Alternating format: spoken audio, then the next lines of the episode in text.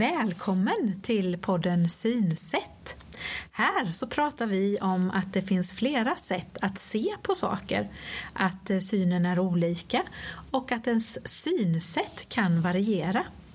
Vi som håller i podden är Margareta Svensson och Eva Karlholt. Jag, Margareta, är socionom och jobbar som kurator på Syncentralen i Jönköping. Och vid min sida här har jag min kära kollega Eva. Vad vill du säga om dig? Då kan jag berätta att jag är ögonsjuksköterska från början men nu så arbetar jag som synpedagog på Syncentralen i Jönköping. Mm. Och vi, vi vill att vår podd Synsätt ska ge dig som lyssnar kunskap på ett lättillgängligt sätt. Vi hoppas att du har nytta av det och att du tycker om det. Vi vill ge information om olika synnedsättningar, hur det är att få en synnedsättning och sen hur det är att försöka anpassa sig och lära sig att leva utifrån den förändrade situationen.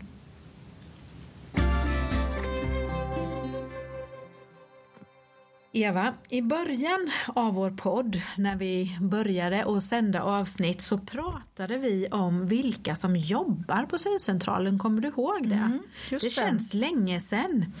Men då lovade vi att återkomma och berätta mer om vad en kurator gör på en syncentral. Så idag är vi där. Nu ja, är det dags. Just det. Mm. Och jag tänker ju att det är ju både bra och viktigt att veta mer om dina arbetsuppgifter. Och eh, vi kan väl börja med bakgrunden. Mm. Jag är socionom och läste till den utbildningen på Socialhögskolan i Lund. Jag blev klar 1992, så det är några år sedan nu. Då. Eh, en socionomutbildning den, den är väldigt bred och man får kunskap om hur både människor och samhället fungerar. Mm, det låter ju väldigt brett. Mm. Men eh, vad kan man göra som socionom då? Och du, det är massor av saker. Alltså, många jobbar ju inom socialtjänsten och där finns olika arbetsuppgifter. Det kan vara inriktat på försörjningsstöd, missbruk, att ge insatser till barn, ungdomar och familjer, äldre eller personer med funktionsnedsättningar. Men eh, som socionom så kan du också jobba på behandlingshem, skola, inom sjukvården eller som handläggare på försäkringskassa Arbetsförmedling eller Migrationsverk. Du hör, det är massa och det här är bara mm. exempel ändå. Och du vet en del socionomer de jobbar även som enhetschefer eller har andra chefspositioner. Ja, jag håller med om att det är väldigt brett. Men eh, ja, du har väl inte hunnit med att jobba inom alla så då blir jag nyfiken på vad har du jobbat med då? Ja. Du kan väl berätta mera? Absolut. Då när jag blev klar med min utbildning då arbetade jag några år inom socialtjänsten och då var det med socialbidrag eller försörjningsstöd som man säger nu. Eh, efter det så jobbade jag inom Svenska kyrkan med deras sociala arbete. Och det var både annorlunda och roligt och mycket lärorikt. Mm. Eh, och det var ett vikariat så när det tog slut så började jag jobba inom socialtjänstens öppenvård för personer med någon form av missbruk. Mm. Men då har du ju en hel del erfarenhet från socialtjänstens olika delar. Ja, det har jag både med det jag har jobbat med och sen blir det ju att inom de jobben så har man ju också kontakt med andra enheter inom socialtjänsten så man lär sig hur det fungerar. Mm. Och sen efter det då eh, så började jag jobba inom primärvården där jag jobbade som kurator på en vårdcentral. Och det var också ett mycket omväxlande arbete och jag fick förmånen att träffa många olika personer som ju ja, hade olika bekymmer med sig och var på olika ställen i livet. Men eh, efter nio år där så kände jag att det var dags att göra något annat. Mm. Och då hade jag ett kortare eh, jobb som handläggare inom LSS, råd och stöd. Och LSS då för lagen om stöd och service. Mm. Ja, och sen så när du då hade lärt dig en hel del om primärvården och början på sjukvården kan ja. man väl säga, så kom du till vår syncentral i Jönköping. Och nu jobbar ju du ju här som kurator och det har du väl gjort i fem år någonting va? Mm, lite drygt. Mm. Visst går tiden fort. Mm. Det, och det känns väldigt roligt att eh, få specialisera sig inom ett område. Och det som också känns så bra det är att jag, jag upplever att jag har eh, stor nytta av de erfarenheterna och det jag har lärt mig på de andra olika jobben som jag har haft. Ja, och det, indirekt så blir det ju så att även de som jag möter nu också har nytta av det. Mm. Så det, ja, det känns bra. Mm. Och på syncentralen så jobbar du ju mest med vuxna personer. Mm, för vi har ju en annan kurator som arbetar med barn mm. med synnedsättning och deras familjer. Men kan du inte beskriva mer konkret vad du gör? Vad, vad har du för arbetsuppgifter? Mm. Det är inte alltid lätt att försöka beskriva sitt eh, jobb och det är lätt att det låter lite flummigt eller sådär. Så jag har, jag har tänkt en del på det och försökt att dela upp det för att bättre kunna beskriva det jag gör. Och då tänker jag utifrån tre områden och det är information, praktiskt stöd och samtal. Mm, okay. Det är ju inte så att jag bara jobbar med en del utan delarna går ju in i varandra men bara för, för att göra det lite enklare. Mm. Eh, ja, det är bra att du försöker göra det tydligt. Men eh, då, då sa du information, då kan mm. du väl börja och berätta lite mer om vad, vad kan det innebära? Mm. Det kan ju vara att berätta om vilket stöd och vilka resurser som kan vara aktuellt för patienten att eh, få via samhället, alltså vad som finns att få via samhället överhuvudtaget. Och att kunna Ja, för att ge några exempel, några praktiska exempel så kan det handla om färdtjänst, ledsagning eller ja, arbetsplatshjälpmedel. Mm. Och det kan ju handla om vad det finns för regler och vad man kan få hjälp med via socialtjänst eller arbetsförmedling eller försäkringskassa. Okej. Okay. Mm. Sen kan det också vara det här att eh, jag har ju kanske lite mer eh, vetskap om lagar som, gör, eh, som handlar om eh, socialt arbete. Och då är det ju socialtjänstlagen och lagen om stöd och service. Och då vet jag ju hur gången är när man vill ansöka om en insats och hur man gör för att överklaga ett beslut om man nu skulle få ett avslag. Och jag är ju på inga sätt någon jurist men det kan vara bra just att, att känna till lite mer för att kunna vara till hjälp på det sättet. Mm. Ja, det där är ju väldigt mycket att ha koll på men jag vet ut, eftersom jag har jobbat med dig att det finns ännu mer information som du brukar berätta om. Ja, det är, stämmer jättebra. Eh, när det finns behov också så, så kan jag berätta mer om eh, eh, hur man gör när man till exempel inte är nöjd med vården, för det händer ju. Om man har klagomål eller synpunkter, hur gör man då och vart vänder man sig?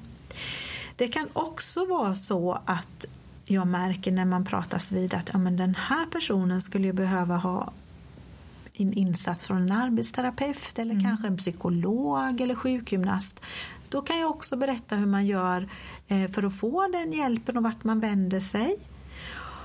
Och en annan grej som jag också brukar berätta om det är olika patientföreningar. Och det som Just ligger det. närmast till hands för oss det är ju Synskadades riksförbund. Mm. Mm. Och Ehm, sen då, om vi ska lämna informationsdelen mm. så kan vi väl fortsätta med det du sa om praktiskt stöd. Vad, vad innebär det då? Ja, det är till exempel att skriva ett intyg för att förklara en persons synnedsättning och hur den påverkar. Och det vanligaste det är faktiskt vid ansökan om färdtjänst. Men det kan också vara om man behöver ett intyg eh, till till exempel socialtjänsten. Mm. Eh, en annan del det kan vara att eh, hjälpa till att fylla i blanketter. Till exempel när man ska söka om handikappersättning och du vet när det gäller blanketter och formulär så är det ju ofta svårt för våra patienter att fylla i de här små rutorna. Ja, det kan jag förstå att ja. det är. Mm. Och då är det ju inte alla som har anhöriga som kan hjälpa till med det. Och då kan jag vara behjälplig med det. Mm. Det kan vara bra att veta att man också faktiskt kan be handläggaren om hjälp som skickar ut blanketten. Mm. Ja, det, ja, det visste jag inte. Nej, så är det. Men du, eh, jag ska se något annat mer praktiskt stöd. Det kan ju vara det här med fondmedel. Mm. Det är ju något som jag tror lever kvar sen förr i tiden att kuratorer hjälpte till med att söka fondmedel. Och det gör jag också, men från eh, mer riktade eh, fonder och då är det ju några stycken som eh, riktar sig just till personer som har en synnedsättning. Mm. Men då är det ju också så att det finns ett eh, inkomsttak så att man har, eh, man har det en eh, jobbig ekonomisk situation och då kan man mm. söka ur den här fonden då. Mm. Så så är det med det.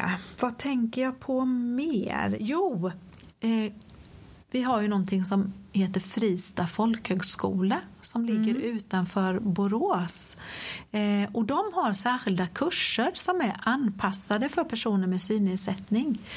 Och om man vill gå på en sån kurs, då hjälper jag till med den kontakten och fyller i anmälan och pratar med skolan och sådär. Ja, just det. Så det, det är ju praktiskt, verkligen. Ja, och det mm. är väldigt uppskattat att få vara med på en sån kurs också. Mm. Sen kan det också vara samverkan. Eh, att samverka med olika myndigheter. Jag tänker på Arbetsförmedlingen och Försäkringskassan främst. De har vi ju mest att göra med. Det är mycket kontakt med dem, ja. ja. Mm. Mm. Ja, det är ju väldigt många saker som du gör och eh, då har vi ju ännu inte hunnit med det sista punkten som du sa, det var ju det här med samtal. Nej, just Nej. det. Då ger vi oss i kast med det. Ja. ja. ja. Och en del samtal de handlar ju om eh, kartläggning kan man säga. Alltså vi pratar om eh, olika livsområden kan man säga. Eh, alltså hur man har det med olika saker och det är ju för att komma fram till vilka behov som finns och, och, vad jag kan hjälpa till med och vilket stöd jag skulle kunna ge. Och en sån här kartläggning gör man ju ofta i början av en kontakt för att veta just hur man ska fortsätta att jobba tillsammans. Ja, det förstås. Mm. Mm. Många personer som kommer till syncentralen de har ju behov av att prata om svårigheter och ja, känslor som uppstår kring att inte se som man har gjort tidigare. Och även att inte kunna göra samma saker som man har kunnat tidigare eller på samma sätt. Mm. Men det är väl det vi brukar kalla för stödjande samtal? Ja, det tycker jag stämmer. Och då får man ju möjlighet att eh, prata med någon utomstående och neutral person och ja, sätta ord på allt det som kanske snurrar runt i huvudet på en. Och många brukar uppskatta det, just att eh, prata med någon som man inte har en, en nära relation till faktiskt. Mm. Mm. Och sen är det ju så, jag träffar ju många personer och kan förmedla att, att det är ett vanligt sätt att reagera eller jag vet hur andra eh, har gjort tidigare och, och, jag vet lite hur det brukar bli utifrån vilken ögonsjukdom man har och så och det ger en trygghet. Mm.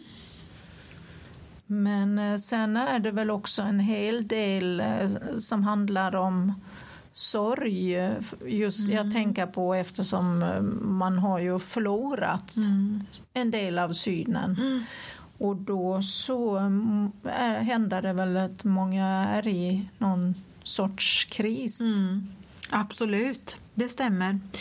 Och eh, ja, man kan väl säga, jag tänkte säga de flesta, men det är väl alla är ju ledsna över mm. att ögonen inte fungerar som de mm. har gjort innan och att man naturligt. inte ser. Ja. Och det, vi får hjälpa till och försöka förklara både att eh, Alltså krisen har sin gång på något sätt och det är en process som man är i. Alltså man kan inte räkna med att, eh, eh att det går över till eh, om en vecka eller någonting utan man får, mm. det är viktigt att det får, det får ta tid och man får ta små steg i taget. Och det är som du säger, för många handlar det ju om att eh, ge, ge sig tid att sörja. Mm. Ja, det kanske är så att ens liv inte blev som man hade önskat eller hoppats. Man kanske hade tänkt att ja, men när jag blir pensionär då ska jag göra det här och det här. Ja. Och så går inte det riktigt för att man inte ser på samma sätt som tidigare. Mm. Ja, det handlar om att få berätta om eh, att eh, det är möjligt att eh, kunna anpassa sig till en ny och annorlunda situation. Och ja, kan man säga att ge hopp och berätta mm. om den hjälpen som man kan få via oss på syncentralen. Mm. Man är inte själv och kämpar utan vi får hjälpas åt. Mm. Vad bra. Mm. Och nu pratar vi ju om personerna som har en synnedsättning men en del anhöriga tycker ju också att det blir jobbigt. Ja, det är när, klart. Ja, det påverkar ju alla ja, omkring. Det gör mm. det. Så ibland händer det ju även att jag har samtal med anhöriga mm. om hur, hur det är för den och den här förändrade livssituationen då. Ja. Ja, du har ju verkligen ett eh, omfattande och viktigt jobb, Maggan. Det tycker jag. Och det är ju mm. tur att det finns kuratorer på syncentralen. Ja, det är det. Så det är att, tur att vi eh, finns allihop. Ja, men just mm. i det här avsnittet är det mest tur att det finns kuratorer. Mm. Eh, för det är ju viktigt att man mår så bra som möjligt, tänker jag. För annars så mm. är det ju svårare att ta till sig eh, det som vi övriga försöker mm. komma med, det som handlar om rehabilitering. Mm. Ja, det är så sant. Det, det, är ju som du säger, att vi måste ju hjälpas åt allihop. Mm. Ja, absolut. Det är ett teamarbete. Mm. Och det är verkligen en förmån att få ta del av så här många samtal och personliga berättelser. Och det är väldigt mycket livserfarenhet för man pratar ju om tråkiga saker och jobbiga saker ibland men det är ju också väldigt många positiva och roliga saker som också ingår. Ja, det håller jag med om. Mm. Du har nu lyssnat på podden Synsätt och vi hoppas att du har fått med dig användbar information och kunskap.